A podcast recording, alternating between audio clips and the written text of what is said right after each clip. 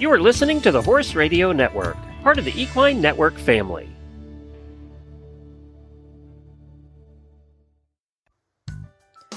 Welcome to the Dressage Today podcast's Training Buzz. These short podcasts bring you the best tips straight from our subscription video site, Dressage Today on Demand. To get full access to all our videos, go to ondemand.dressagetoday.com and enter promo code DTPodcast to save 15% off your subscription. Now, listen in on this week's buzz and enjoy the ride. Today we hear from FEI level trainer Felicitas von Neumann Cosel. As part of the training scale, she looks at impulsion from the rider's point of view. In this clip, she talks about how the rider can develop impulsion by finding swing in the hips. She stresses the importance of not driving the horse forward with the seat, which interferes with the relaxation and connection that was previously created. Today we want to try to explore how we can help with our body to increase the horse's impulsion after we found his rhythm tempo and him being relaxed and finding a good connection. Uh, we want to see how the rider is able to affect the horse in that way and help him. We talked a little bit before that the feeling can be a little that we are up on springs, particularly in the canter and in the trot. So, what I feel when I try to increase the horse's impulsion is that rhythmically I try to not just lengthen his stride, but to heighten his stride. Good. So I give him more of an upward impulse. That means I have to take him forward with my hips. I feel that I get more of this energy because I'm moving my hips forward and up in the rising trot than just off my leg. My leg is actually soft, feeling his sides. Very nice. Good. So we're trying to get a little bit more lift. If I give him a little impulse with a soft leg on both sides of his rib cage, Good. And I try to heighten his stride just a little bit. Good. So he gets more energy off the ground. Very nice here. Good. Good. And the same thing applies for the canter. I have a little bit the sense that I want to give the horse an air ride.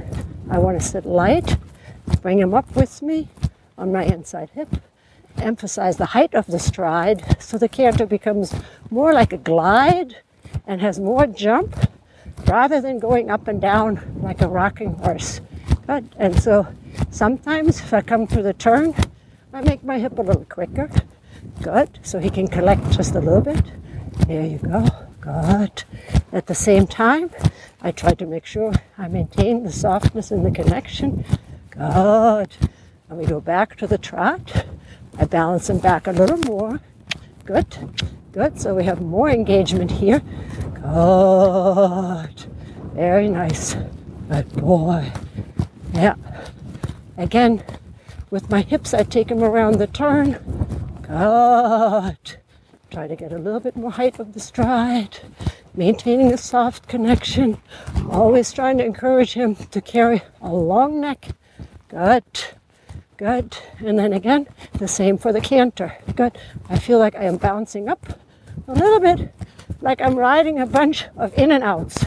The horse stays up, up, up. The inside hip goes forward. The outside hip comes along. The outside hind leg is very important for the engagement. So therefore, both hips of the rider have to work. Good. Very good. And I try to keep getting height of the stride. And sometimes I have to lengthen the stride a little, but not go faster. So he has more time in the air to help the quality of the canter. There. And then I come back again. Energy off the ground. Good, good, good. And collect. Collect them for the downward transition just a little on my seat. I know collection comes later, but if I want impulsion, I have to still have that feeling that I can ride the horse from back to front into that downward transition. Good. With nice springs. Good. Very good.